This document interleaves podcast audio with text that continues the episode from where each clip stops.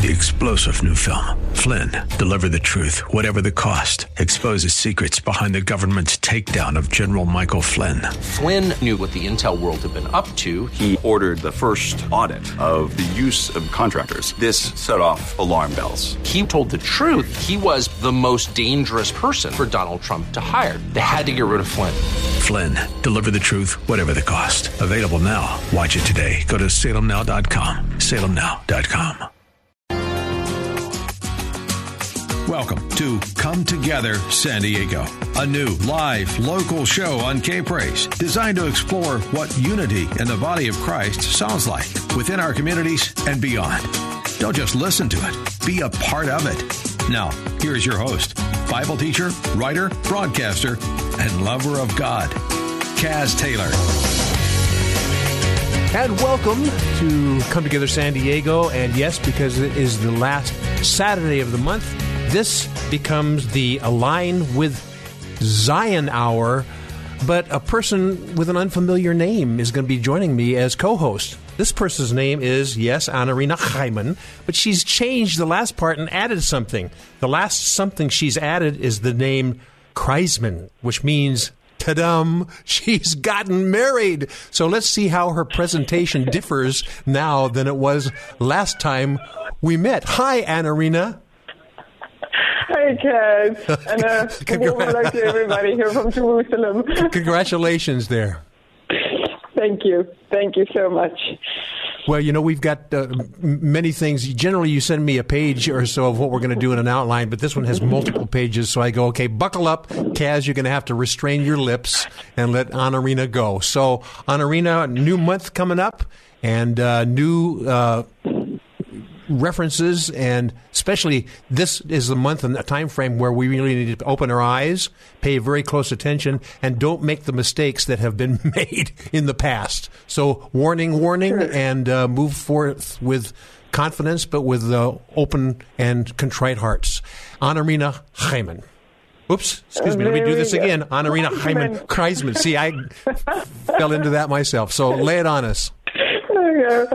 Thank you, Kaz. Luckily, Kaz, we are celebrating also the Line of Zion Hour together for more year now. So yes. we are dipping into things that I believe the listeners already know a little bit more as we have discussed these things um, in the past. So yes, we are entering the month of Tammuz soon, and uh, let's see what that means. Firstly, we are now moving into the core of the fast cycle. So there are the feast cycles and the fast cycles. We also established already that these fast cycles, according to Zechariah, um, we can see in Zechariah 7 what it means when you're in the negative part of the, the fast cycle. But in Zechariah 8, God, God promises that we will see a turnaround. But we're still feeling this. Um, we're still not out of it. We will only be out of it when we're in the full redemption. But we know in our generation that we are moving into the fullness of redemption. Um, as as much as we are spiritually probably the lowest generation that there is, we are the ones that are called to usher in the redemption. So it is. We are grateful that we were placed in this time to see God's face and to understand His ways so that we can bring about together with God in partnership with God the redemption. But for that, again, we need to understand God's governance, how he governs his world, all these cycles that we've been speaking about. So let's get a little bit off the feast cycles and let's get into the fast cycles. So we said that we are in the core of the fast cycles. What does it mean? These, the, the, fast cycle also runs through the course of the uh, of the year. It starts with the 10th of Tevet, which is usually in December, and that's when Jerusalem um, was besieged. After that, two and a half, three years. Um, uh, the people of Jerusalem couldn't get out. And after that, on the 17th of Tammuz, the, um, the, the, walls were breached. And after, uh, basically three weeks after that, the temple burned. So let's try to figure out how that works. Right. So. Um, well, before you, before you do, give me a, a Gregorian calendar comparison here.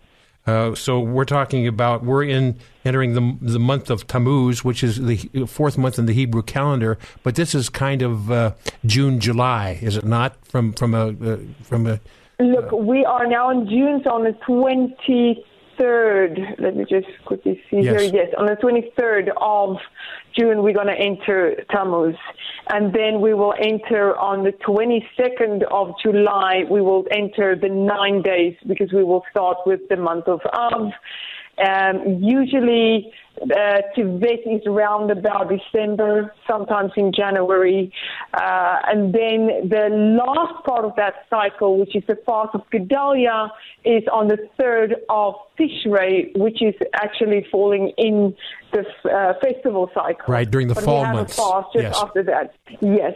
So, so you can see that this cycle also runs right through the year, but we are now getting to the heat, literally to the heat.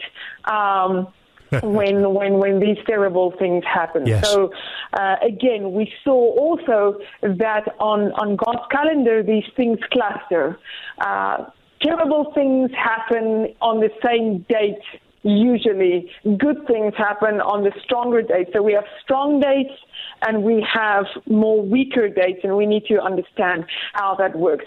The biggest thing that I wanted to um, focus on today is the fact that we don't even know what we- we're missing. Why is God calling the Jewish people, but more than that, we will see right now, the people of the world to mourn and to fast? Because we're still not getting it. So the question is, what are we not getting, and what can we do to move forward? So let's try to to figure that out, Kaz. Yes. So Tammuz is the fourth month, counting from the first of Nisan. Um, it's a Babylonian name, and we can see if if I say the word Tammuz, what comes up in your mind, Kaz? It's something that. Uh, um, that everybody knows. They said, "But wait, this is written in the Bible somewhere." I've I've, I've heard that, that that name before. Well, Um, I, I'm I, Mm-hmm. I don't I, I can't I can't tell you exactly. I, I mean I have some extrapolations. Tamar uh, Yeah. is a word, which is a name. Yeah. So Tammuz actually appears in the Bible. Although it's a Babylonian name that we've named this specific month, you actually get it in the Bible. If the listeners go to Ezekiel, to Ezekiel 8, verse 14, they will see that God, God is about to say to Ezekiel, I'm, I'm leaving this place. He's showing Ezekiel why he left the temple, why his presence left this world. And we, we have to establish this very clearly, Kaz. God's presence left the world during the first temple period. His presence was not present in the second temple period. The Ark of the Covenant didn't even stand in the Holy of Holies during the second temple period. There was no Ark of the Covenant. So God's presence already left our world in the time of the first temple period, and you can read that in Ezekiel. It is actually described. And one of the things that he's naming there is that there is a woman weeping for Tammuz. So Tammuz was an idol. And this woman is in the temple courtyard, but she's weeping to Tammuz. Now, if we go to that, you will also see a few other things that's being um, placed there. Firstly, God says in um, chapter 8 of Ezekiel, what are the things that is bothering him? Why is he leaving? Why is he leaving his house? And then you can see in chapter 9 to 10, the readers, the listeners can go and read that. They will see how God literally leaves the house in stages. First, he gets out of the Holy of Holies. Then his presence sits on the gate, on the wall, and then you can see that the presence actually completely leaves. Wow. So the question is, how did this happen? And you can see that in chapter 8. Now, guys, we're going to get to the point where we need to understand the temple. We need to understand what we are missing, and we will speak about that. Um, I just want to finish this, this segment in saying that if you go to the chapter 8, you will see a, a very specific differentiation between the house of Judah and the house of Israel. This is going to become a very important dynamic for people to understand as we are now entering more into the Geulah, into the redemption process. Wow. They need to understand their history. They need to understand that there is Judah, which is the Jewish people today. But that's just two tribes. We also have the ten tribes that we, we lost. We call them the lost ten tribes. That is the house of Israel. And if you look at this specific chapter, chapter, you will see that God says the house of Judah is doing this, but the house of Israel is also doing a bunch of nonsense in my house. More than anything, they are doing the idol worship in my house, which is also very um, difficult to understand because we know that the ten tribes were already exiled before the Babylonian exile. So how did this happen? Archaeology proves it today that Judah um, incorporated the, the, refugees, some of the refugees that escaped from the Assyrian exile was absorbed by Judah, and these are the guys that are um, bringing about trouble right now and pushing God's presence out of his house. So we're going to look a little bit more into that. But this is the main understanding that people will have to start to, to incorporate in their consciousness when it comes to understanding how God is moving forward yes. in the times coming. It seems to me that there's a there's a term that would be applicable here and that's really applicable to us as well, uh, and that is mixture.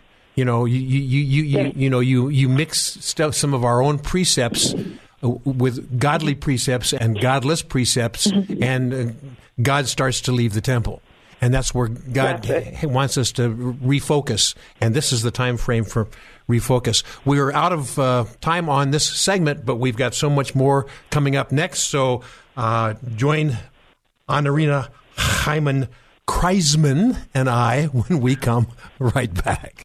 This is Come Together San Diego, the new live local show on FM 106.1 and AM 1210. K Praise. More Come Together San Diego is just moments away. Come Together San Diego with Kaz Taylor, FM 106.1 and AM 1210. K Praise. And we're back again with Anarina Hyman and the Align with Zion Hour. And I have to keep reminding myself to change her name, add one more name to that name. It's Anarina Hyman Kreisman. And uh, forgive me, Anarina, I'll get it right. You know, one of the things we all get it right. I'm working on that as well, sir. one of the things we talked about in the last segment, and I'd like to use that as a springboard into this segment, is what it was that really caused God to depart from the temple and the intimacy with his kids was the mixture that was being seen there. And the mixture was some godliness and some godlessness. And some of that has to do with mm-hmm. the people with whom you associate. And so God wants us to revisit our associations and our convictions. And I'm going to hand it back to you as we uh, dig into this fourth month in the Hebrew calendar called Tammuz. Anarina? Thank you, Kaz. Um, what you just said is is something that is very important in Judaism. It's something that God um, very much stresses in His Torah as well, and that is to be able to make a separation. Uh, when we come out of Shabbat, we have to make that separation. You can't just go, "Oh, Shabbat is over. Let's get going." There are certain things that we you are not allowed to do on Shabbat. You're allowed to only rest. You're allowed not to work. So, by the time we get to the end of Shabbat at a certain hour, um, we have to do a prayer that we say, um, God, thank you for this wonderful Shabbat that we just had. May the light of Shabbat shine into the rest of our week.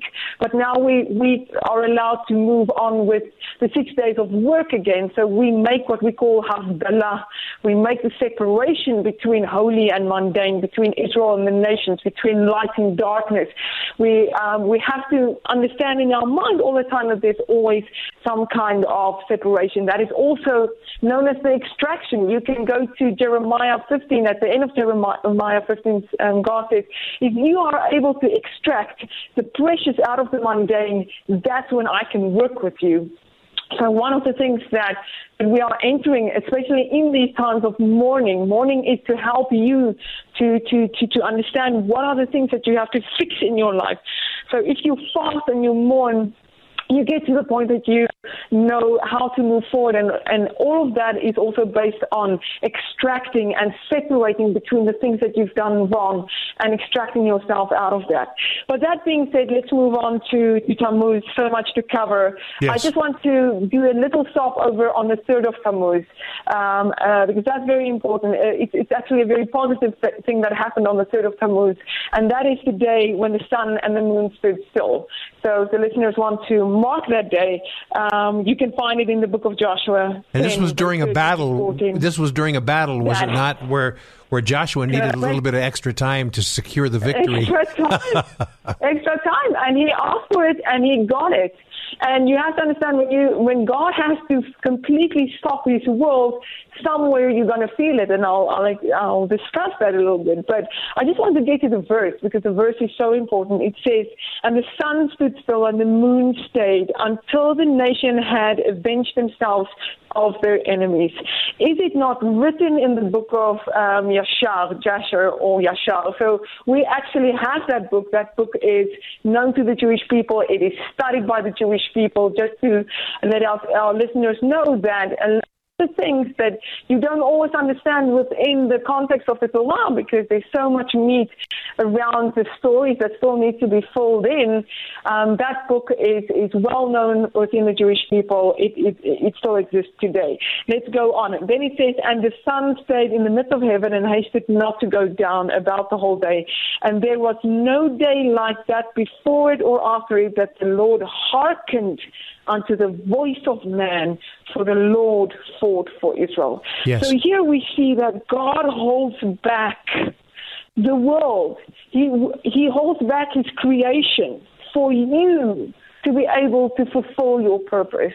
God understood your battle and he will even hold things back for you to be able to do that. This is this is a tremendous thought where it says, Kaz, God hearkened unto the voice of a man. Um, and we discussed this a little bit um, last month when we discussed Hezekiah, when he was trying to fight the nation with its reform. And ultimately we saw that his, his, his nemesis came just after he did all these faithful things, but it was actually an act of grace by God because God was waiting for Hezekiah to get the nation under his word, doing his word so that they can be under his protection. Now, in, if you read the, the history, you will see that uh, the Assyrian king was on his way to Jerusalem, but he got held back he had to go back to his land to, to there was some kind of uprising in Assyria that he had to go and, and, and quench first. And the moment when that happened, he came back. It's like God delayed him in order for Hezekiah to do what he had to do. So here we can see that God is really working with you. If you are fighting this with your faith to get things better, God will delay things so sometimes we say, why are the things in the world delayed? Why can't we just see the redemption happening? Why can't he just, you know, send Mashiach and let us go? It's because he's delaying it for your sake. Wow. To understand why he's delaying it so that you can get your story straight so that we can move That's so good. Those, those so, times. that, so that we can get our stories straight, so that we can get right with God. Exactly. And my listening, my listening friend, when, when Anarina talks about fasting, fasting is uh, our way of showing our uh, humility towards God and our willingness to hear His voice and obey. So fasting, when you see these fasting issues, it's a, it's a time for us to refocus. So I'm handing it back to you, Correct. Thank you, Kat. And we'll next time we will be like four or five days before the 9th of, of the big day of fasting, Yes. and we will. Um, and I just want to say again, I think the listeners know within Judaism that the Jewish people fast on Yom Kippur. That's a completely different story. It's a different, Yes. different kind of fast. Yes. It, it's not included in the fast cycle, but this is the big fast day when it comes to the fast cycles that we read in uh, Zechariah 7 and 8. Okay, but I just want to mention this because I don't know if the listeners know this. NASA, um, uh, a NASA study actually proves that this day actually existed because they, doing some calculations that they made, they realized that there's a whole day missing. NASA did the calculations, yes, and they're actually yes, correct. from a world You can go standard, Google not just a Hebrew perspective, but the whole world No. has to acknowledge that there's a day missing. there was a day missing, Kaz. But what, what is interesting, when you calculate what happened with Joshua, it was 23 hours and something like 20 minutes. There was Oh. a 40 minute um, discrepancy. But that can also be um, explained because if you go to the story of Hezekiah, um, um, you, you know the story where the prophet came to him when he was sick and he said, I want a sign. So, so he said, ask any sign. Do you want the sun to move? He said, it's easy for the sun to move forward. I want the sun to move back wow. uh, a certain amount of inches. And those that turning the day back was exactly corresponding with the last 40 minutes that NASA didn't have. So go and research this. You will see it on the net. It is a very real thing. And this is where science again proves um, the wonders of God and that the whole creation moves to, uh, together with the people of Israel. So I just want to move on. Um, sure, we have about two minutes left. So in this segment. Yeah. So, so just uh, the next thing that we're going to go into is the 17th of Tammuz. Again, we said that on that specific day, a lot of things clustered. It's not just that the, the walls were breached and, and, and havoc started in Jerusalem that led up to the burning of the temple. It started time ago because on the 17th of Tammuz, we also had the idol worship that started with the golden calf. Um, so all of that happened. Then we also covered already. Um, in our last uh, uh, session, the offerings were suspended in this day on the first temple. In the second temple, the walls were breached. And we also know that a certain idol was placed in the temple during yes. um, different dates in history. But this is very important that 17 Tammuz, the root of this, is with the golden calf that was worshipped in the desert. Yes, and, and, that all these things happen in Scripture for reminders to us today.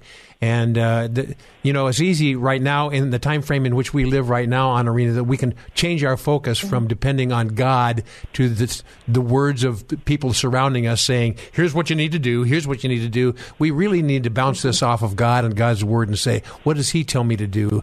And we ultimately need to be obedient to that. So we're in, uh, in in a way, we're in a, a slim time. We, we, the, the, Bible would talk about it a time of the straits, you know, a, a skinny pathway, and mm-hmm. we really need to be we really need to be uh, observant about God's directions because the decisions we make now have ramifications into uh, the future, as did when Israel worshipped the golden calf. Calf.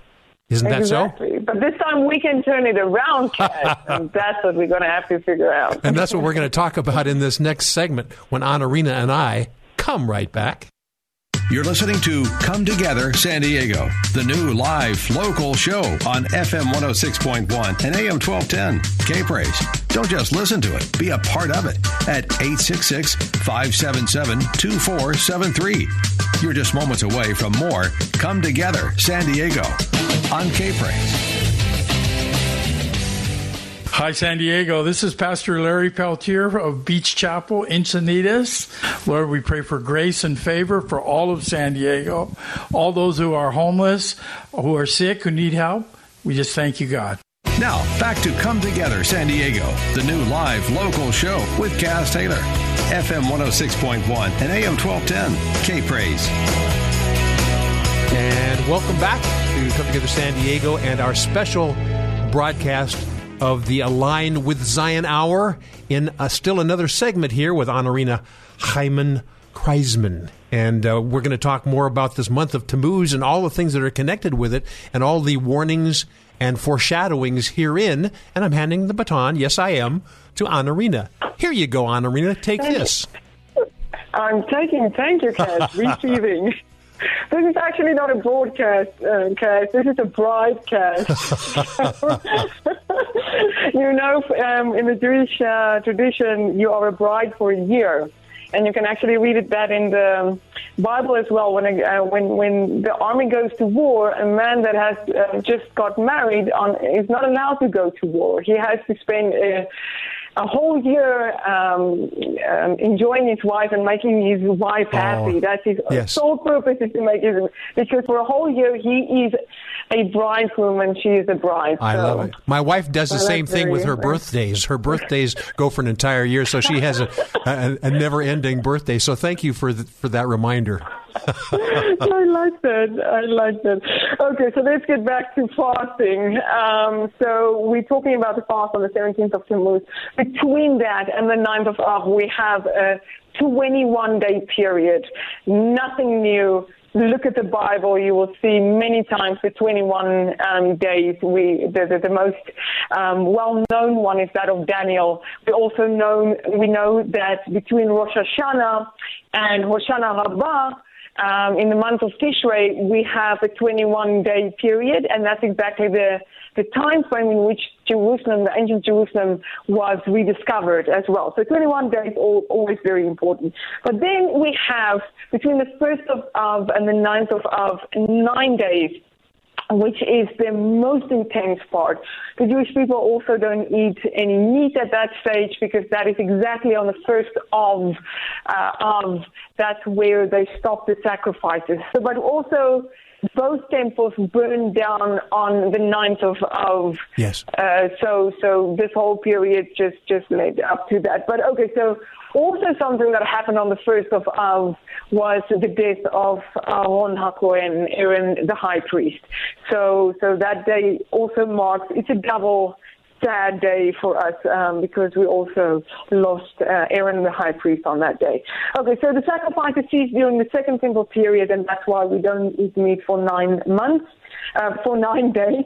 um, and that happens up till the ninth, but also on the 10th, we also don't eat meat because on the 10th of Av is actually when the temple was really burning. It started on the 9th, but the real burning of the temple was actually on the 10th. And this is very important, and we will see why, Kenneth. But let's just get to the month of Av because we are now entering in our understanding also the month of Av. It will also happen in the time before we can get to the next, next broadcast. So I just want to explain that. So yes. the month of Av is the fifth month. And it says when Av enters, our joy is diminished. It's the opposite of what, what happens during the month of Adar. During the month of Adar, your joy just jumps double up because of uh, Adar is the time of the, uh, the story of Esther and Mordechai, the Purim story. It is when God's favor is extremely strong uh, on the on His people, and that's why we also saw the victories that happened in Adar. On Av, the opposite happens, and we have to diminish our joy because we need to understand what we are fasting for and to focus on that. Again, we said that many things happen in clusters on specific dates. So as we saw the 17th of Tammuz, when um, the, the walls were breached, it actually is connected to many years, thousands of years before that, when the golden calf was was um, uh, worshipped. Now, what happened with the ninth of Av? What actually started the ninth of Av? That is the sin of the spies. It's because the people came back and they slandered the land and they said, We cannot go in. The sages teach us that God said, Why are you crying? I'm giving you the land of Israel. I am with you. And you say that we cannot go in? So you are starting because you heard after the, the, the, the uh, spies said all these things, and the nation started to cry. There was a tremendous cry in the in the camp of the of the nation, and God said, "Okay, if you want to cry, I'll give you a reason to cry." And many, many terrible things started to happen on this day, um, as well as both of our temples burning down. So very much connected to the sin of the spies. But I want to get back to this because I want to create a consciousness and an awareness of this. Two guys were of a different spirit, and we know that that is Joshua and Caleb. Yes. Now, Joshua was from the tribe of Joseph, jo- of Ephraim. Yeah, yeah, Ephraim. Yes, and obviously yes. Caleb was uh, Caleb, was, Caleb was my man. He was from the tribe of Judah. My man. He was from Judah. There we go. So so we have these two guys that you will always see that the tribe of Joseph and the tribe of Judah will always come through, and there's a reason for that. So these guys said, um, we, we we can do this. Now we see that God said that I will give you a reason to cry. Let's see what happened there. Um, it says in Numbers 14, verse 31, God says, Your children, however, whom you said would become a prey, I will bring them in, and they shall know the land which you have rejected. Guys, we're in the time when the Jewish people have to come home. We're in the time where the ten tribes have to come home. Yes. And we have to reverse the curse that started on this date when it, when the spy said we cannot go in. And, and many times the reason that people don't want to come back to Israel. They say, "Oh, it's because of my children. I have to, I have to um, care for my children and my parents, and and I have a job here and whatever." And there's so many excuses that God says the very excuse and the reason for the excuse that you're going to um, use. I'm going to flip that on your head. So this time you cannot say, because of my children, because of that, because of that, I cannot come. This time you say, God, you said we have to enter the land, we will enter the land. No excuse. The same thing happened during the Holocaust when people like this, Jabotinsky came to his people and he said, the ground is burning under your feet, you need to get out. My. And the people had so many um, reasons not to leave. Yes. And we know what happened. Well, It's can, can I just a real quick a quick pause here, just for a moment, my listening friend. Here's the Go deal: when you have faith in God, there are going to be things coming at you.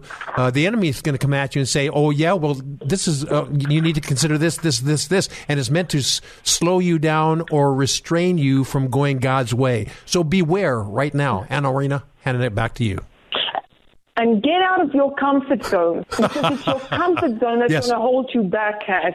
If you want to get into the fullness of redemption and you don't want to feel God's purging and purification over the land, you need to now jump out of your comfort zone. Yes. So, so I think that is that is truly the most important. And um, uh, for this to understand, we have to to get to that principle to get out of your comfort zone, but also we need to understand why we have to reverse the cry. To reverse the cry, we need to know why we need to cry first before we can reverse it, and we're going to look at that. But I just want to, we discussed this uh, a year ago. I just want to run quickly through the list again so that Yes. the listeners can remember again. We said that these things, the same thing happens in cycles, in the yearly cycle. So on Tisha B'Av, on the 10th of Av, we saw in history that the Jews were expelled from England um, in 2090. They were expelled from France in 1306. The big Spanish Inquisition expelled from Spain 1492. And hang on just for one instant there. Hang on just for I because uh, you know my history says uh, I, I did, had a rhyme taught to me in in elementary school that uh, Columbus sailed the ocean blue in 1492 and he sailed from Spain. And my understanding, as I dig more deeply, that Columbus was a Jew. Was a Jew. Oh my goodness! Go ahead. I didn't mean and to interrupt. waited, and he waited, Kaz, because he had to go. Um, I think it was on Yom Kippur that he was supposed to, to, and he waited a day or something like that. I'm not completely. Um, But it's amazing how story, God I know that he was how he orchestrates these things, isn't it? And but the but the but the beat goes on. Continue. so, so I'm talking about every time on Tisha B'Av these things happened. Expelled from England, expelled from France, expelled from Spain. German, Germany entered World War One on Tisha B'Av in 1914. In, in modern day history, we know that on the 9th of Av, Heinrich Himmler received final approval for the final solution. A year after that, on the 23rd, Oh, my. 42, on the 9th of Av, the mass deportation started of the Jews to to Treblinka and to uh, Warsaw and, and everywhere else. And and we also spoke about the Gaza Strip and what happened there. So all these things, Kaz, happened on the 9th and the 10th Oh, my. of Av. Boy, you set the stage for the last segment here, big time on the and my listening friend, you, you know, as was spoken in, in the times of Joseph, these things which the enemy has meant for evil, God will use for good. We've talked about a lot of things that could be negative influences upon us, but the good news is God will use these for our good. And Anarina we'll talk about this in our last segment and also some further uh, uh, insights which you need to take your pen and pencil to and be ready to write down when Anarina and I come right back. Together San Diego with Kaz Taylor is next. FM 106.1 and AM 1210. K Praise. Now, more of Come Together San Diego on K Praise. Here's Kaz Taylor. Back again with the Align with Zion Hour, the program that is uh, broadcast through Come Together San Diego the last Saturday of the month. And I'm going to hand the baton again over to Anarina. Thank you, Kaz. Okay, so we're going to really dip into the mourning and the fasting in the next session that we're going to have on the 25th. But I want to start an awareness, a consciousness within within the listener's heart to understand what they can prepare for so that we can move with God on this. Kaz, we already established that a major part in the redemption process is the reunification that we see between uh, the ten tribes and um, the house of Judah. The house of Judah is the Jewish people as we know it today, but there are 10 tribes that need to come in and they have to be reunified with Judah. That's the only way that we can move forward within the redemption process. So we also saw in Ezekiel 8 that we just spoke about that because of tremendous idol worship, the tremendous idol worship that is within the 10 tribes, that's the thing that's holding them back of coming back into the uh, land and to be reunified with with Judah. Yes. So, so one of the things that we majorly mourn, or the reason why we mourn on the Tisha B'Av, is because God's house was destroyed. Um, it's such an intense subject that th- there's no way that I can get through it in 10 minutes, but let's try to see what that let's is. try. Now, I have, um, I, I'm, I'm um, calling this specific session of ours Fears for Tears because we need to understand why we need to cry and why we're not crying yet. Because if you do not get into that mourning, you have not gotten into the, the place that will move you forward in the redemption process. And that is not just the Jewish people. That's everybody. So let's try to, to, to figure that out. Now, firstly, we have to understand what is missing. Now, Ezekiel 43 verse 10 to 11 speaks about this. He says, Son of man, describe, and this is the third temple that's being described. This is the third temple that will be built, Kaz, and we will see why this temple needs to be built. Um, in Ezekiel 43, verse 10 to 11, it says, Son of man, describe the temple to, and then most of the translations say, the, the people. people. of Israel. Yeah. So wrong. Because if you go to the true direct translation in the Hebrew, it says the house of Israel. Okay, so Again, is that differentiating between the house of Israel and the house of Judah then? Correct. Oh. The Jewish people know about the house. We have been crying and, and, and mourning the house for 2,000 years, more than that. But we are the house of Judah. This speaks of a completely different people here. The Jewish people is not the house of Israel. The house of Israel is the ten tribes that are lost that needs to come back. And if you want to know who the ten tribes are, if you are getting this this draw, this pull towards Israel and the Jewish people and God's word and His calendar and the Hebrew language, then you are probably part of the missing ten tribes.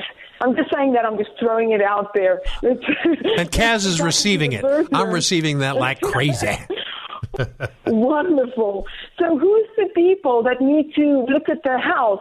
Not the Jewish people, the lost ten tribes. It says the Son of Man described the temple to the house of Israel that they may be ashamed of their sins. Let them consider its perfection. And if they are ashamed of all they have done, make known to them the design of the temple. And, and, and this is very important, Kaz. We've spoken about this a million times. I'm saying it again the, the, the, the significance of the temple, every measurement that you read in the Bible corresponds with a tremendous spiritual dynamic in heaven. That's why you have to build it. It's uh, it's um, it's like the the, the the earthly temple is a holographic image of the heavenly temple that is built, and it it fits completely on each other. We will get to that, but that's why as we are, our lives are connected on earth as it is in heaven. So every dynamic that God is doing is as it is in heaven, it's on earth. And as we are partnering on earth to change things, we are changing things in heaven as well. People need to understand that that dynamic fits 100% on the temple and what needs to be done. So let's look at that because then it goes on and it says, make known to them the design of the temple, its arrangements, its exits, its entrances, its whole design, and all its regulations and the Torah yes. never been done outwards. It still stands. Write these down before them so that they may be faithful to its design and follow all oh the regulations. And that's to the house of Israel, Kaz. Oh my my! So, so the sages teach us that if you cannot physically build a temple, if you learn all these measurements of the temple, you are literally doing the spiritual building that will ultimately manifest in the physical building of the temple. Yes. So by you studying the Bible and specifically the design of the temple, you already partnering with the house of Judah in our uh, in, in, in what we need to do to get the temple rebuilt. And it has to be done My. yes because it corresponds with a heavenly temple that's already there. My. And now let's see what it what what uh, what we mean with that with the heavenly Jerusalem as well. But what we're basically saying here is all of Israel needs to build a temple, not just the house of of Judah. So secondly. I'm challenging the listeners to go beyond their conventionally what they were conventionally taught, because every time when I hear about um, the temple, people will tell me, and, and, and this is very interesting, with the Christians that I work with, when I ask them who believes that the temple will be rebuilt, 90% of them will say the temple has to be rebuilt. Yes. So there's a tremendous awareness within the people that are drawn to Israel, the Bible, the Hebrew, the Jewish people. Most of them understand that the temple has to be rebuilt, and most of them understand that they are part of this whole redemption process.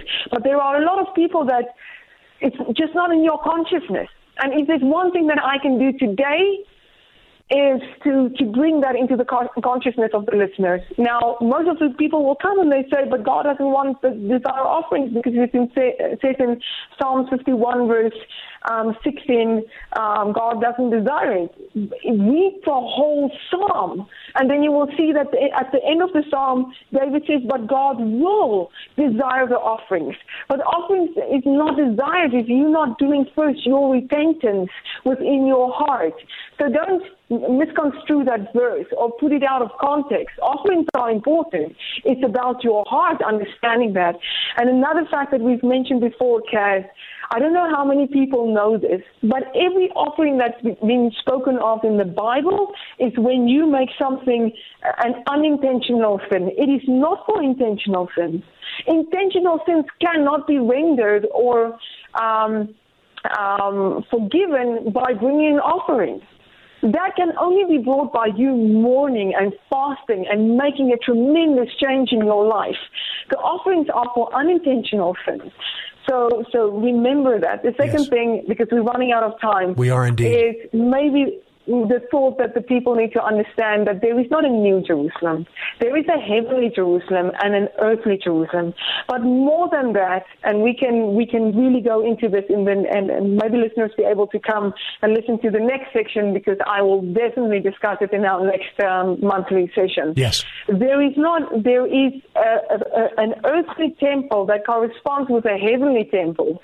But here is the cherry on the cake, Kaz. Did you know? That there are actually two heavenly temples. There is even a higher temple because it speaks in, in, in Psalms of Mishkanei Elyon, the, the dwellings, the sanctuaries of the, of the Most High. It means that there are two sanctuaries that are corresponding with the heavenly sanctuary. My, my. Tremendous depth in these things. So we will discuss that. So, so you did a good job of uh, whetting everybody's appetite, and so they have to wait to your presentation next month about this as we get into exactly. the month of August. So w- well done, Anarina. We'll well done. what, what, a broadcaster. So, so, guys, so let's finish up and, and let me just challenge the listeners. I want you to understand that there is, if the temple is, is important to God, if truly the temple is important to Hashem, to God, then go and ask Him. Say, Hashem, God, if, if the temple, this whole idea of the temple being rebuilt is really important to you, then make it important to me. Show me what it is. Oh my. And I'm sure that God will make a way within everybody's heart and show them personally why this is so important. So, and then we will get to more of that, Kaz, in, in uh, next uh, month's broadcast to understand that you have to understand what you are mourning and that you should not be afraid of mourning it. Yes. Yes, yeah. So we have to draw close here, but uh, Anarina did a good job of uh, setting the stage for next month as well, because we're entering some very, very important times, not only from a biblical past tense, but also into a biblical foretense. As in other words, things that are coming to pass right now. He has forewarned and given us instructions for from Scripture of the past, and uh, Anarina is really good at shedding that light. Anarina Hyman Kreisman, thank you for joining us on this special portion of Come Together San Diego called the Align with Zion Hour. We're out of time, but I'm going to be continuing on into another segment uh, right after this commercial break. So, Anarina, thank you so much. And I will be. Thank you, Kev. You're welcome. I'll be right back. This is Come Together San Diego, the new live local show on FM 106.1 and AM 1210. K Praise. More Come Together San Diego is just moments away. PRZ, San Marcos, Poway, and K29CR Encinitas, FM 106.1, North County, AM 1210, San Diego, K Praise. I'll tell the world.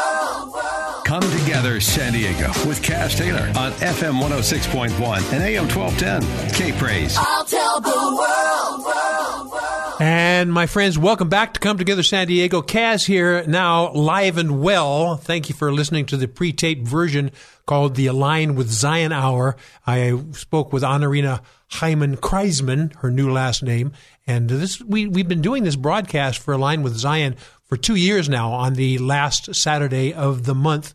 And she just opens the scriptures to us, the Tanakh, as she would say, or we would say the Old Testament. And she's an Orthodox Jew, and she really helps us understand the depth of uh, God's Word in His Tanakh, or what we would call the Old Testament. But we're going to continue that theme now in this hour live. I'm um, going to be uh, speaking with somebody from Mobile, Alabama. And uh, he's a man who teaches on the Hebrew letters, the Hebrew alphabet. And we're going to find out also why there is so much to be gleaned in Scripture if we just know how and where to look. And under the tutelage of God's Holy Spirit, no telling what we're going to discover. I want to introduce to you my guest for this hour. He is a remarkable man. He is a man who is a teacher, and a minister. I just met him actually probably less than a month ago in San Diego. He's here visiting, sharing God's word, and he, he's he's a man that really has a real comprehension for what God is doing in these last days. And you know how he gets there?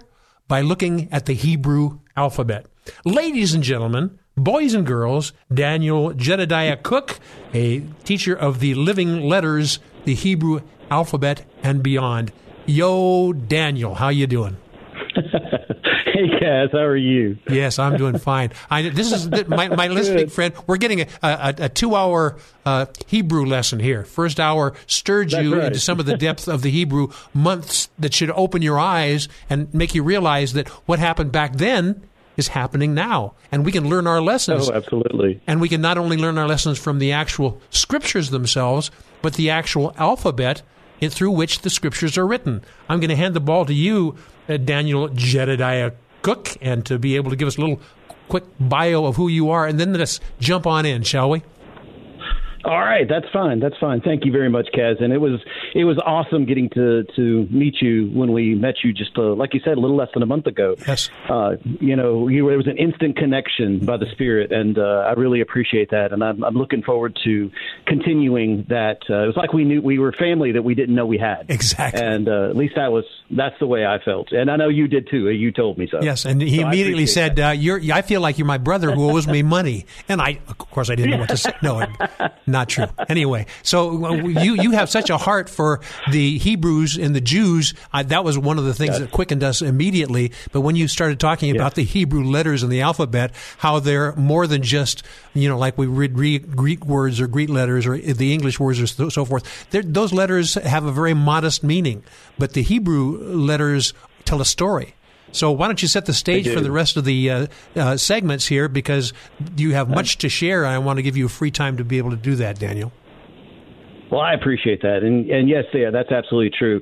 Uh, now, as far as uh, an quick introduction, as as Kaz has already said, uh, my name is Daniel Jedediah Cook, and really, I want to kind of tie in a little bit with uh, Anarina was talking about a little bit earlier, and she kept talking about the two tribes and the ten tribes. Oh yes. And now then, and and and and, and listening to that, I took I took all kinds of notes listening to her earlier because it stirred me considerably.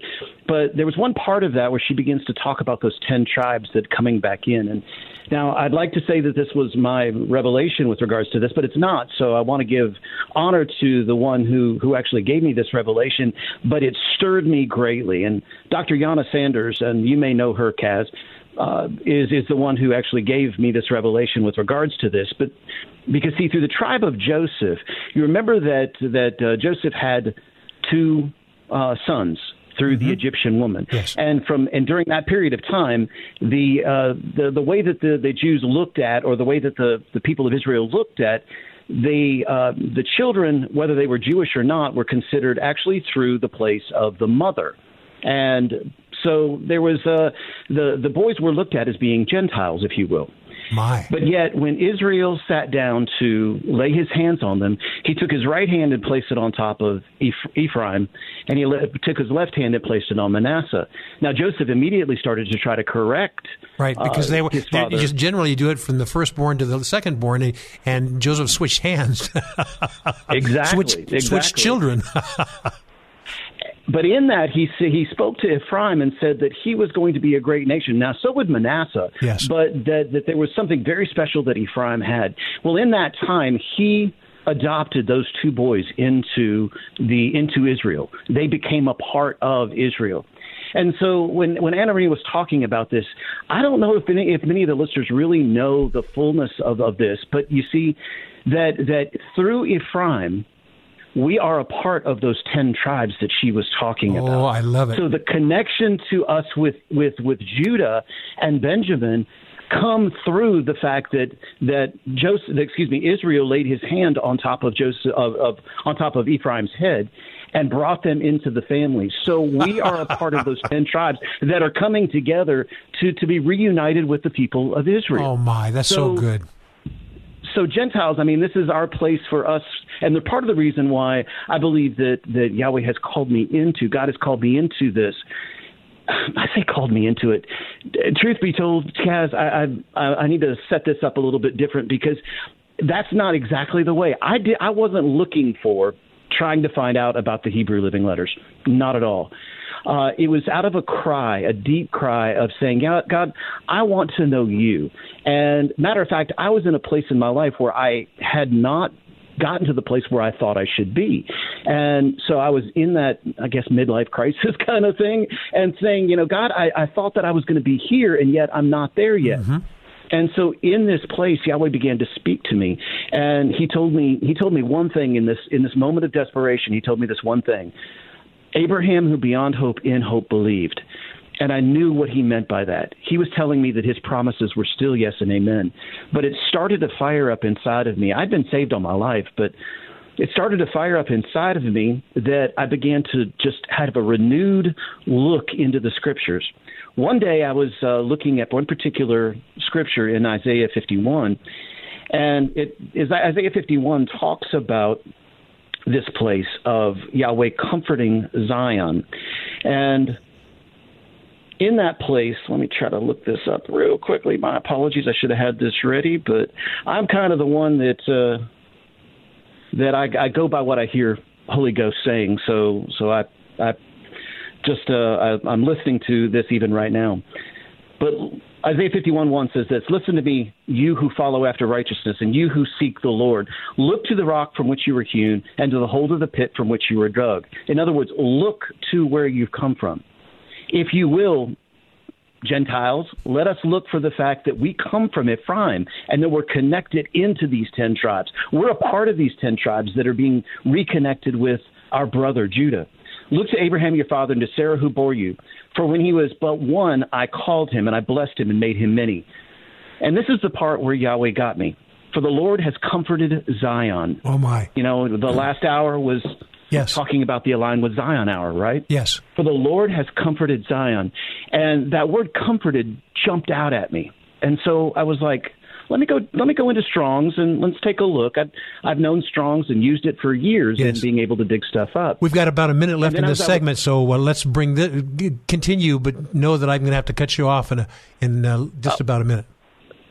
I can I think I can wrap it up that quick. To be Okay. honest with you, but I, I can make it quick. But the uh, the the word that jumped out was the Hebrew word comforted, and the Hebrew word there is nachum. And Nahum is made up of Nun, Chet, and Mem, uh, Vav, Mem final. I believe that's right. Let me double check myself. Or is it not a Nun, Chet, Mem final? Uh huh. And in that place, if you look at those by the letters, that's what he asked me to do. He said, look at those by the letters. Try to find out what those letters are talking about. Well, Nun means son, king, heir, and priest. Oh my! So he's talking about who I am.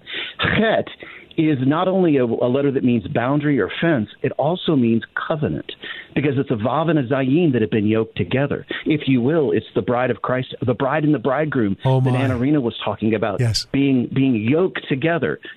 And then uh, the mem final there talks about the place of of of really the fullness of Yahweh's promises. In other words, the treasuries of heaven and the waters and the depth of His word being us swimming in the in the in the, the, the depth and the the breadth of His word there. Oh, my. And so that word Nahum. When he said he comforted Zion, he's saying, You are my sons, my kings, my heirs, and my priests. We have covenanted together. We've joined together so that we can let this word that's in you, the word that I'm giving you, and spread it out to all of creation. Oh my! My listening friend, I hope you're getting enticed by the words of Daniel because he he we're going to start digging more deeply in what he said, but he really set the stage here, and he gave me a revelation as well. I think you were reading from the book of Isaiah, were you not, just a moment ago? Yes. Uh, okay, we're, we're going to talk a little bit about that when we come back, but also he's going to start to un.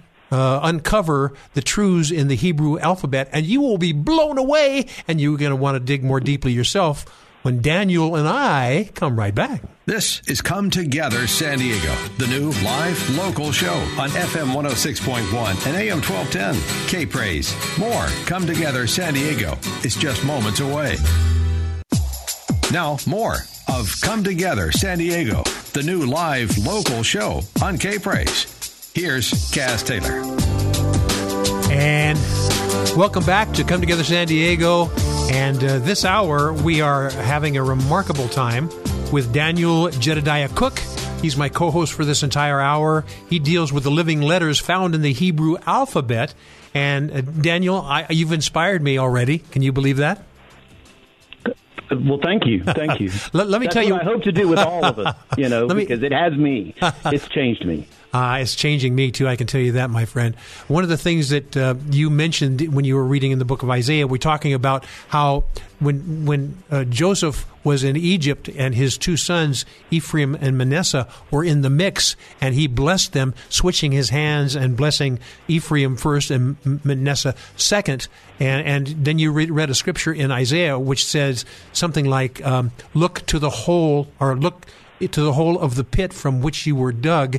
And I went mm-hmm. back to yes. Joseph, and where was he found? Of course, he was found in the pit, and he was brought into mm-hmm. Egypt as a result of that. And I'm going. So that right. means that if we look to the pit from which we were dug, one analogy, you know, one of the things I'm discovering, Daniel, is there are so many layers of the Hebrew alphabet and the truths of God. You can say, well, the superficial layer says this, but if you dig more deeply, and this is not a a hole of the pit joke. This is seriously, if we dig more deeply, we can excavate some major truths. And the nuance here that I'm discovering is that looking to the pit, uh, the hole of the pit from which we were dug, that is a direct tie-in in many ways to Joseph and the his, his sons Ephraim and Manasseh. And how, and you, one of the things you you said encourages me beyond words, and that is we are could very easily be among the 10 lost tribes coming back into uh, God's original plans as his beloved.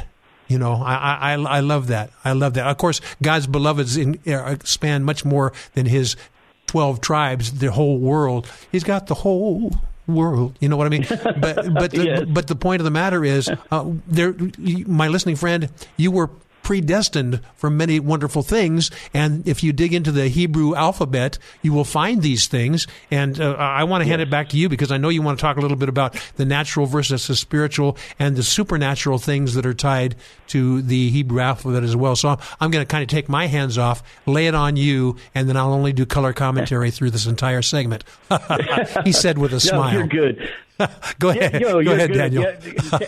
Kaz, as you well know, dur- during the time that we had that uh, a really good time to talk, you know, it was a lot of back and forth, and Sure. that's probably the best way that I like to to be able to talk. Anyway, is is just having that dialogue back and forth. I love it. We're it. meant to to be together as one, and that each of us have a voice to to be able to to really to, to show. In other words, uh, you know, we each have our own perspective that Yahweh has made us to be, God has made us to be, and that perspective needs to be heard all the way around. Yes. But yeah, you're absolutely right with with Joseph, with uh, Ephraim and Manasseh. I know that when uh, Dr. Yana had had that revelation had been given to Darla Fields was actually the one that gave that revelation, and and uh, but when she did, there was something that rose up inside of me that said this, and I put it on all my podcasts, um, and that's Ephraim has awakened. We know who we are. We are Israel. Oh my. And you see, all throughout Scripture, you hear places where the goyim or the Gentiles, you know, and they talks about the fullness of the Gentiles and the coming together of the and the fullness of the time for the Gentiles. And part of what Israel is waiting on is waiting for us to wake up, waiting for us to rise up and say, "We know who we are. We will join together with you, and we will we will move into this this place that uh, that we are meant to move into together." I, I'm laughing because Anarina would be jumping up and down right now because she's been pressing that point as well in our private discussions and uh, on the air as well. Oh, She'd wow. go, "I'm so glad you're getting this," and you're, you're exactly right on, Daniel. Uh, by the way, before we go any further, Daniel Jedediah Cook, a website or information where people can find out more about the living letters and other aspects of your teaching. Yes, sir. We're on. Uh, my, I've got a website called tzimtzum.life. Now I'll have to spell that because it is using some of the Hebrew letters in that's been translated into the or transliterated into the English. But it's T Z or Z if you're from Europe. Uh, T Z I M T Z U M dot L I F E. So T Z I M T Z U M dot life. That's right. Very dot good. life. That's correct. So let's jump on into And this stuff we- there, Daniel. All right, thank you, sir. Uh, now, with uh, with the, the whole perspective there that we were talking about, particularly in dealing with jo- Joseph and the place of Ephraim and who we are, you know, the next question we had uh, talked about discussing was that about about being spiritual beings, Yes. and so on. And you know, we talked about you know, I want I want to kind of try to tie together this whole part really with uh, Joseph himself because think about what was going on with Joseph that he had been really rejected by his brothers, you know, because of the of the things that he had uh, been been told that Yahweh had told him, and and so, but yet there were those that came alongside and took him off into slavery and went over to Potiphar and the whole whole idea behind Egypt. But yet Yahweh was with him that entire time, and it was something that, that Anarina said earlier, where she talked about finding the. Uh, and extracting the precious out of the mundane Oh yes, you know, Out of the mud. And we, and we Yeah. think of exactly, and we think about the trials that Joseph had during these times as as he walks through this. But there was there was the one thing that he did know he had, and that that that is that Yahweh gave him and God gave him the place of being able to interpret dreams. Yes. You think about the uh, cup holder and the uh, the baker inside of the prison, and when he had uh, when he had you know both. I don't know why I'm so nervous. Oh, I know. Talking to me, I bet it's just Nervous, talking to me. Not not the fact that there's hundreds of thousands, maybe millions and billions listening to this broadcast. no. Okay, thanks a lot. Now that, that that actually helped calm me down a little bit. no, I, I I don't normally stumble quite so much, but the fact is is that that he knew he Yahweh had given him, God had given him a place and something to do. And of course, we know the rest of the story and, and all of that. Now, how does that tie in with the fact of of what they of what the angels really are talking about here. Now, I do believe in the angelic. I do believe in living beings. Yes. I do believe that that that there is a great cloud of witnesses and the the men in white linen and so on. But I'm going to be honest with you. A lot of people take a look at the living letters, and some people say that they that they say they see the letter itself to them in uh, in an angelic type of form, and I believe that. But I'll be honest with you, Kaz. I personally have not seen that. I personally have not. To me, they have been this place where they have they have been speaking to me in just the time that I have with God Himself, with with Yahweh. I call Him Yahweh, and I hope that's okay. Sure. In uh, uh, to your your listening audience Sure. there, but I call Him Yahweh, and and and that time that I have with Him is is he begins to show me these living letters in such a beautiful way. My wife sees the living letters dance and the colors that are that are and it's and it's absolutely beautiful. And I believe there's an expression that Yahweh gives to each one of us in this place. And so, but for me, the place where I really began to to realize that they were living beings, at least to me, was this place that I began to see them not only in just the scripture, I began to see them in my life. Let me In let me words, let me just back up just for one second because there are a lot of different people of a lot of different uh, levels of familiarity with what you're talking about. Let me just set the, the, Okay. the, base ground here. When you're talking about uh, uh, living letters, literally, you're talking about the Hebrew. What's that? 22 letters in the Hebrew alphabet. That's correct. And each one of them is a, is a, a storybook in and of itself. And you're saying as you study them, you, they come to life. So I, I just want to hand it back to you, but a lot, uh, there were some uh, connections that needed to be made there, so our listeners can comprehend what you're saying. Okay, go ahead. We've got about Gotcha. uh, And- about two minutes left in this segment, and then we're going to come back. Oh, wow. And spend, it happens fast. I'm telling you, Dan. Telling It you, does. So go ahead, and then I will cut you off where necessary, and we will pick it back up on the other end of the commercial break. Perfect. That's fine. That's fine.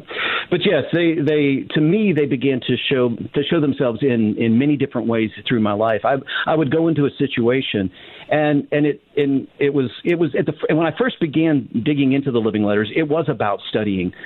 But that's not true anymore. They began to reveal themselves in a greater, deeper way because Yahweh Himself literally one day told me, He says, I want you to forget about everything that anybody has ever told you about me.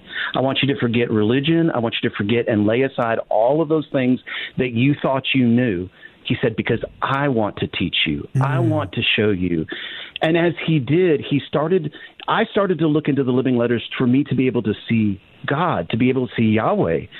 But what I noticed was every time that I dug deeper to find him, he would turn around, look back at me, and said, "Oh, but Daniel, this is you. this is talking about you." Oh yes. And I was like, "Whoa, wait a minute." So then I would get in situations where I would talk with people, and suddenly, oh, well, this sounds like Resh. This sounds like Zadi. This sounds like uh, Beit. And he- he's know, talking about the the different 20 Hebrew alphabet uh, Yes. letters as well. Here, my friends. I'm going to I'm going to cut to a commercial break in just a moment. But my listening friend, do you understand what's going on here? And uh, by the way, Daniel, you've written a book about these living letters. How can people find out more about the book? And then we're going to go into a commercial break and come back and talk more deeply about this surface that you have scratched. And you've caused my, you know, you, you, you've caused me to uh, to want to find out more. So quickly about your book, and then we will go to commercial break and come back with more depth. Yes, So- sir. so Well, I'm your- only, I'm your one book. Of, uh, Your book. I'm a, I'm a co-author of a book called The Friends of Eber, E B E R.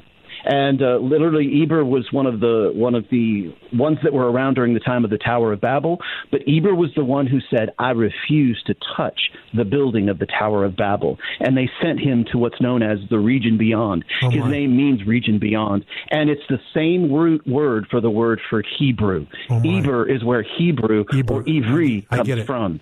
It's called yeah, it's called Friends of Eber. I'm one of five of co-authors that that wrote that together. And we can find it it's at? uh, uh, Amazon.com. Amazon.com. Once again, the name of the book.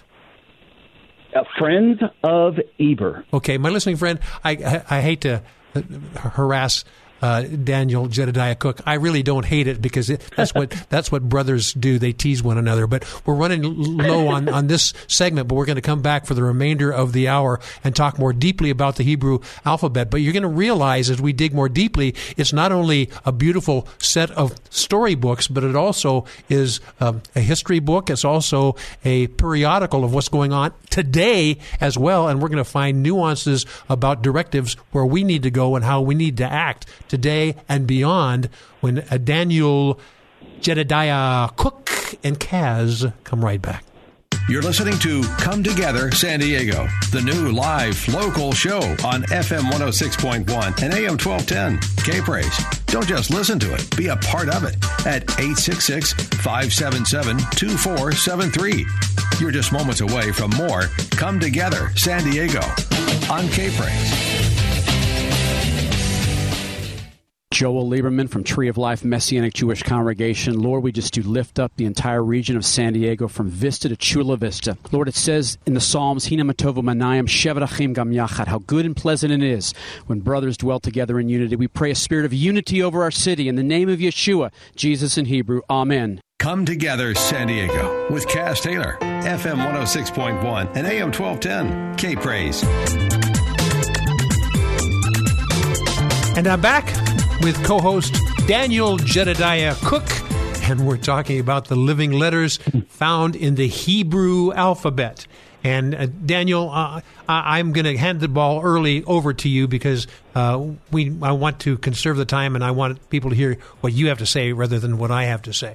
And one of the things that is uh, very uh, revelatory to me is the understanding of the Hebrew alphabet. We know that it will help us because they're storybooks, each one of them. And when you put them together, you know the the collectively they equal more than the sum total of them individually. And so when we put them together, we can true. really have a better understanding of God, His character, and His directive to us. But as we put them together, we can also comprehend better the present and even the future. And we want to know what God has planned for us, not only for the now, but into the future. I'm going to hand it over to you. And uh, now I stirred up a lot of different things. Uh, how are you going to solve that, Daniel? Well, what actually- I what I handed to you. I, I've I've got a good idea. I do want to wrap up that last little bit there when I was Okay. talking about Joseph and and how they tied together. And the truth is is that as as uh, Joseph and his brothers came together when during that that time of the seven years of the of the of the the need, the fa- the famine that was currently going on in the land, that it, they he began to arc with uh, his brothers because the really the word of Yahweh in both of them were beginning to cry out back and forth. But and and and it brought the family back together in that place. And of course, Ephraim and Manasseh being a part of that is the children of Joseph. But you know, I I've, I've been sitting here meditating and, and asking Yahweh, what, how do I, how do I make this so it's a little bit easier understood, where we can look at some of the living letters and see things from a different perspective. Sure. And Yahweh, Yahweh reminded me of uh, a couple of the letters that I he showed me quite some time ago, but it has had made a profound change and a profound way of, of looking at things in my life. And it came one day while I was at church, and uh, at our on our church we've got the living letters or the, the Hebrew alphabet across the uh, the one of the walls there in a way of honoring them.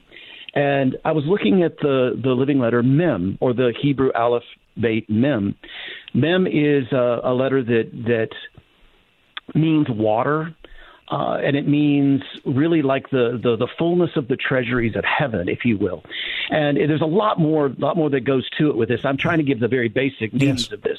But one day while I was looking at the mem, I began to, to think about the letter that's right next to the mem, and that's the living letter Nun. I mentioned Nun just a little bit ago because it talks about being a son, a king, an heir, and a priest.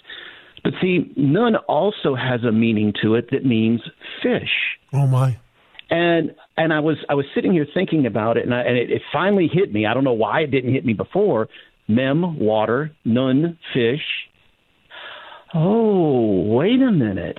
So the, where does you know when a when a fish is in water, he's home. Uh-huh. Everything that that fish needs is found inside of the water. Its breath is found inside of the water. Its food, its shelter, everything. Its ability to be able to go from one place to another. Its ability to dive into the deeps and to swim up in the shallows are all found inside of the water. Matter of fact, to a fish, does he really know he's in the water? You heard the, I heard that old that old uh, philosophical question, you know, when it comes to that. But you know, I, I, it started to make sense, especially when Yahweh brought up the scripture to me. In Him I live and move and have my being. Yes. And I was like, okay, now wait a minute.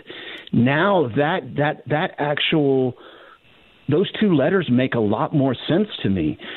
And because because I began to see this place that that in the fullness of where I live and move and have my being, that Mem was Yahweh Himself. He was saying, "I am the water. Ooh. My word is my water." And I am that water, and you swim inside of me. In Him, I live and move and Ooh, have that my is being. so great. Yes, but then yes, yes. I, I started thinking about it because I knew there was another Hebrew word that connected, or a Hebrew, another Hebrew letter that connected in with that. And uh, Yahweh took me to Aleph. Aleph is the first letter in the Hebrew alphabet. And one of its many, many meanings is is the fact that it means strong leader. It's a ox. It's the burden bearer.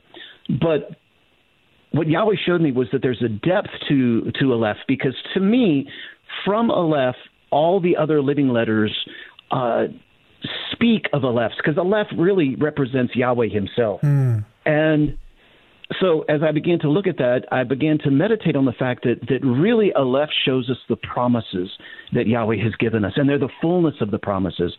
Because believe it or not, there's actually the bait, which is the next living letter, Aleph bait, alphabet, where we get our alphabet. Mm-hmm. It's the next living letter, and it's hidden inside of Aleph. And there's a very specific way that when you look at it, you can see the bait hidden inside of it. And then I remembered the scripture that Yeshua said to us that I must go to my father's house uh, because in my father's house there are many mansions, there are many rooms. And if it were not true, I would have told you so. But I'm going to prepare a place for you, that where I am, there you may be also. And so Aleph began to show me this place of of not only the connection of, of, of looking into the face of Yahweh, but Yeshua and how he he died on the cross because the the the center part of of Aleph is a vav that has been laid over. A vav is the sixth letter that means many different things. Means a tent peg, mm-hmm. like and, a connector, uh, stake, mm-hmm. like and a heaven and earth connection. Yes, correct. And there's two yuds on either side, or yuds are the smallest letter of the Hebrew alphabet. It's the tenth one, and they literally talk about the place of creation and many other things. But I'm trying to cut this a little short. Well, we have to. The, unfortunately, you've got one more minute left in this segment. So, oh wow, just warning you. So yeah, I'm telling you. I okay. when I talked to you on the phone, this hour will go like lightning. So. It it is it is all right. Well, I'll wrap this up real quick in in the midst of all of this because when you take those three living letters and put them together, Aleph, Mem, Nun, mm-hmm. I begin to see I begin to hear a word that we have spoken for years and for generations. Amen. Oh, it's the yeah. So now take it based on what I just got done telling you. The fact that, that in this place of the fullness of God's promises inside of us, He places in this place of, of the water of Him, where in Him I live and move and have my being. Everything that I need is inside of there, but He has also made me to be a son, a king, an heir, and a priest. Well, there are some letters that have a final or a sophit. Uh, they're they're another variation of the same letter that take the the meaning of that letter and multiply it out to its greatest expanse. And so in the the Hebrew word amen, then that nun there's a nun final there, a nun sophit. And there's only one definition that Yahweh's ever given me about nun sophit, and that is till we all come to the fullness of the measure of the stature of Christ. Oh my my! So my. now let's take this together. And when we come, you know, if you if if uh, the time is running out here, let me wrap this up when we come back, if that's okay. oh, absolutely. I, I, want to. I really want to make a point yes. uh, of this one because to me, it just it changed my life completely. My my my my listening friend, I hope you're being uh, in, enthralled by the depth of the Hebrew alphabet. Uh, and as as uh, Daniel Jedediah Cook says, the Aleph Beit, and when you understand that God has given these as love letters to us to comprehend not only His character, yes. but the character of the Father, Son, and Holy Spirit, and also of our past, present, and future, it changes the whole dynamic of things. And Daniel is going to pay this off in the last segment when we come right back. More Come Together San Diego with Kaz Taylor is next. FM 106.1 and AM 1210. K Praise. Now, back to Come Together San Diego, the new live local show with Kaz Taylor. FM 106.1 and AM 1210. K Praise. And welcome back, my friends. This hour goes very, very quickly, as uh, my co-host Daniel Jedediah Cook is beginning to realize.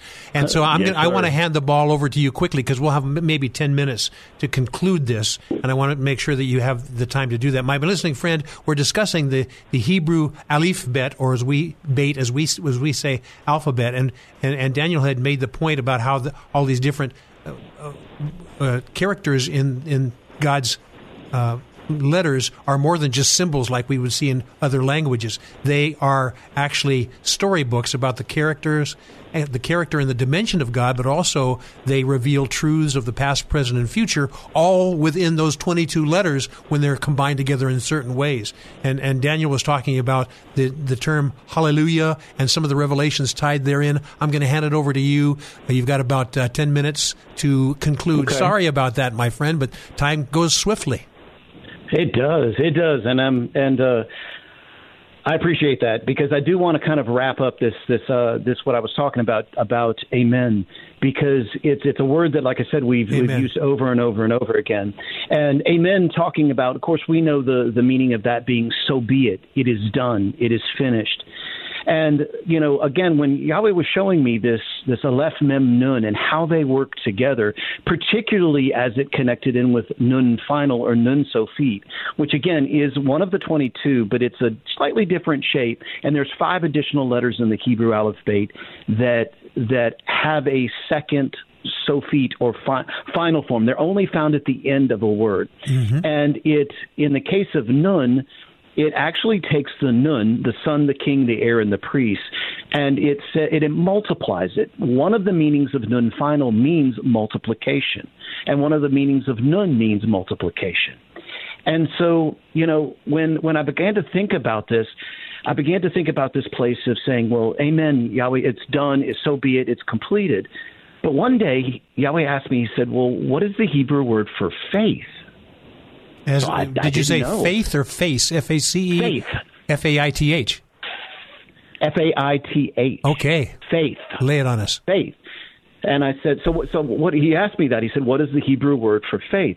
So I went and looked it up, and immediately just fell on the floor because the first part of that Hebrew word for faith was spelled Aleph Mem Vav Nun Hey, and I was like, oh my lord.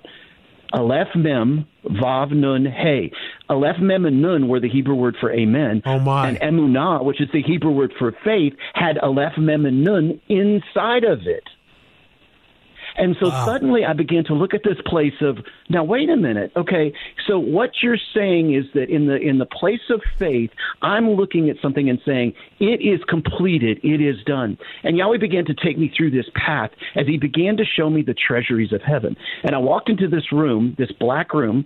It was a vision if you will, and and it was four walls and a door behind me and I'm going to cut through the story very quickly. But he asked me to walk outside the door, and when I did, I looked until to as far as the eye could see, everything that Yahweh had ever promised me, and things that I didn't even know about. Were were spread out around me. So there was was some of it money, yes. Was some of it other things? Was some of it promises that that had to do with with promises that he had spoken to me? Yes. All of that was found in this this great great big huge vault of the treasuries of heaven My. and and I but I looked at it and uh, I was like, oh my, yeah, exactly, my, yeah, what i- what is this you're showing me? And Yahweh says, I want you to go back to that door and I want you to shut the door. Because there's a there's a sign on the back of the door that I want you to read. So I went back and I shut the door in that was in the center of this this vault of heaven, and sure enough on the back it had my name, Daniel Jedediah Cook Wow. vault manager, vault manager. And I was like, oh my word. So what you're saying to me, Yahweh, is that even in this place where I didn't know there was anything there, and I was looking at black, blank walls, that I have been in the midst of the treasuries of heaven all this time. Oh, but when you asked me to step outside and I began to see that you were really revealing to me that I had been the vault manager the entire time, is that what you're saying to me? And the moment that I did, I instantly there were two things that came on my spirit. And they were protocol that had to do with being able to withdraw from the treasuries of heaven. And those two those two protocols were one, I had to ask permission.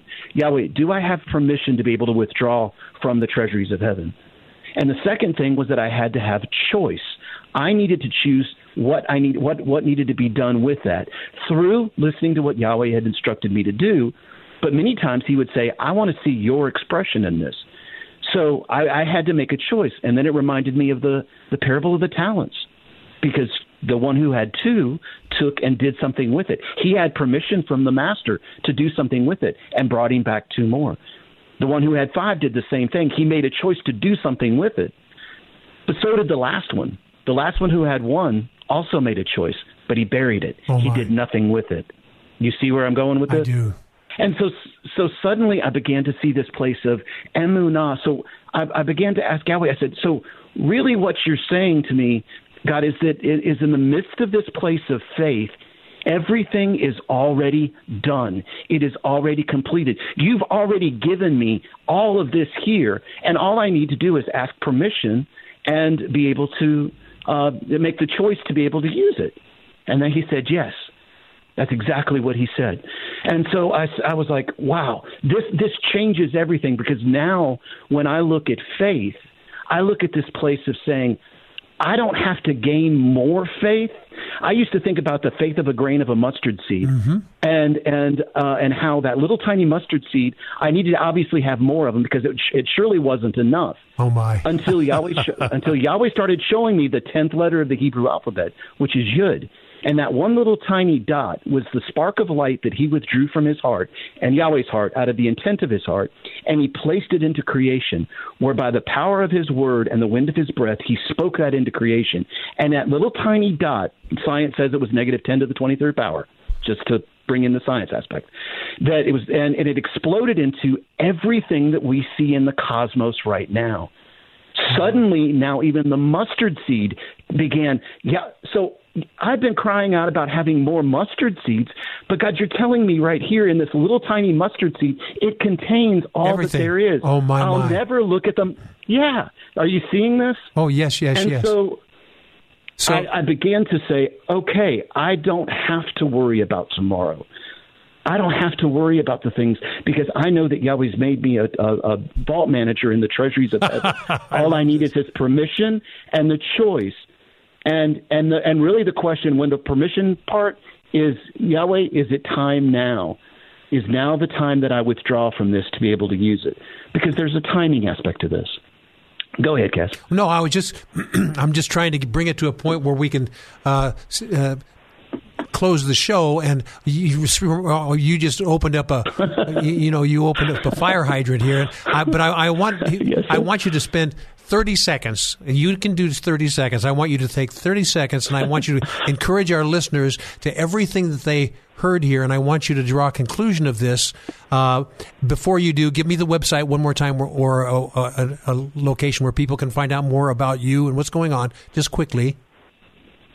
Yeah, we're uh, tzimtzum.life, T-Z-I-M-T-Z-U-M dot L-I-F-E, and we're also found on Facebook. Uh, we're under the group page called Daily Hebrew Declarations, where my wife writes out some declarations based on the Hebrew alphabet, Yes. and I do a podcast that goes along with that. And it's So Daniel one of those two Jedediah. Cook. You can put Daniel Jedediah Cook and find out things as well. Okay, now give me 30 seconds. Now, I'm sorry to put you on this, but give me 30 seconds of uh, uh, encouragement to our listening friends because you have opened up the floodgates. Um, and I want you to encourage these people because it, right in their own possession, right in their own scriptures, they have all these Hebrew letters. Dig into your concordance. Dig into other books that are tied to the Hebrew letters, tied to the Tanakh or the Old Testament. You will be amazed. Daniel, encourage my listening friends.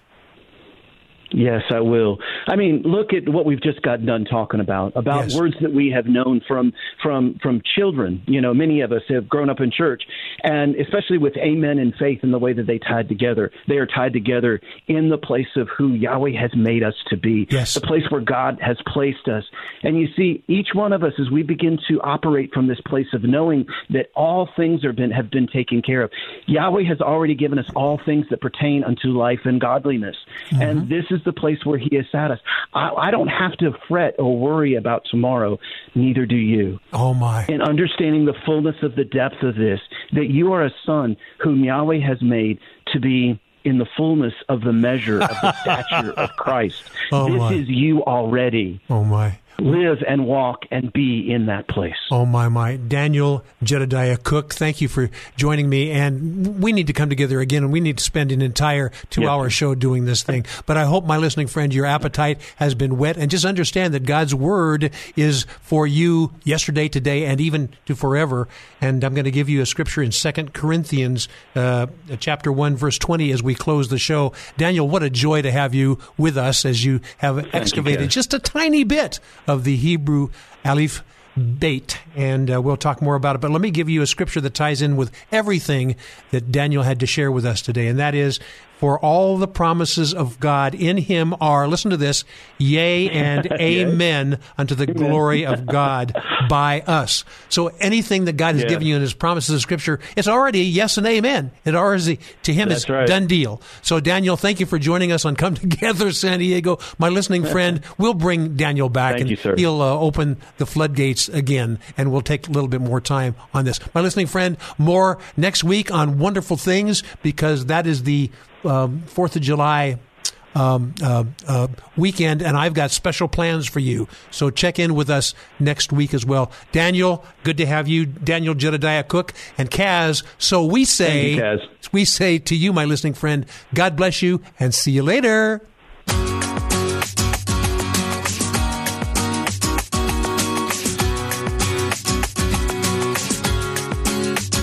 Thanks for joining Kaz Taylor and his many friends, including you, for Come Together San Diego.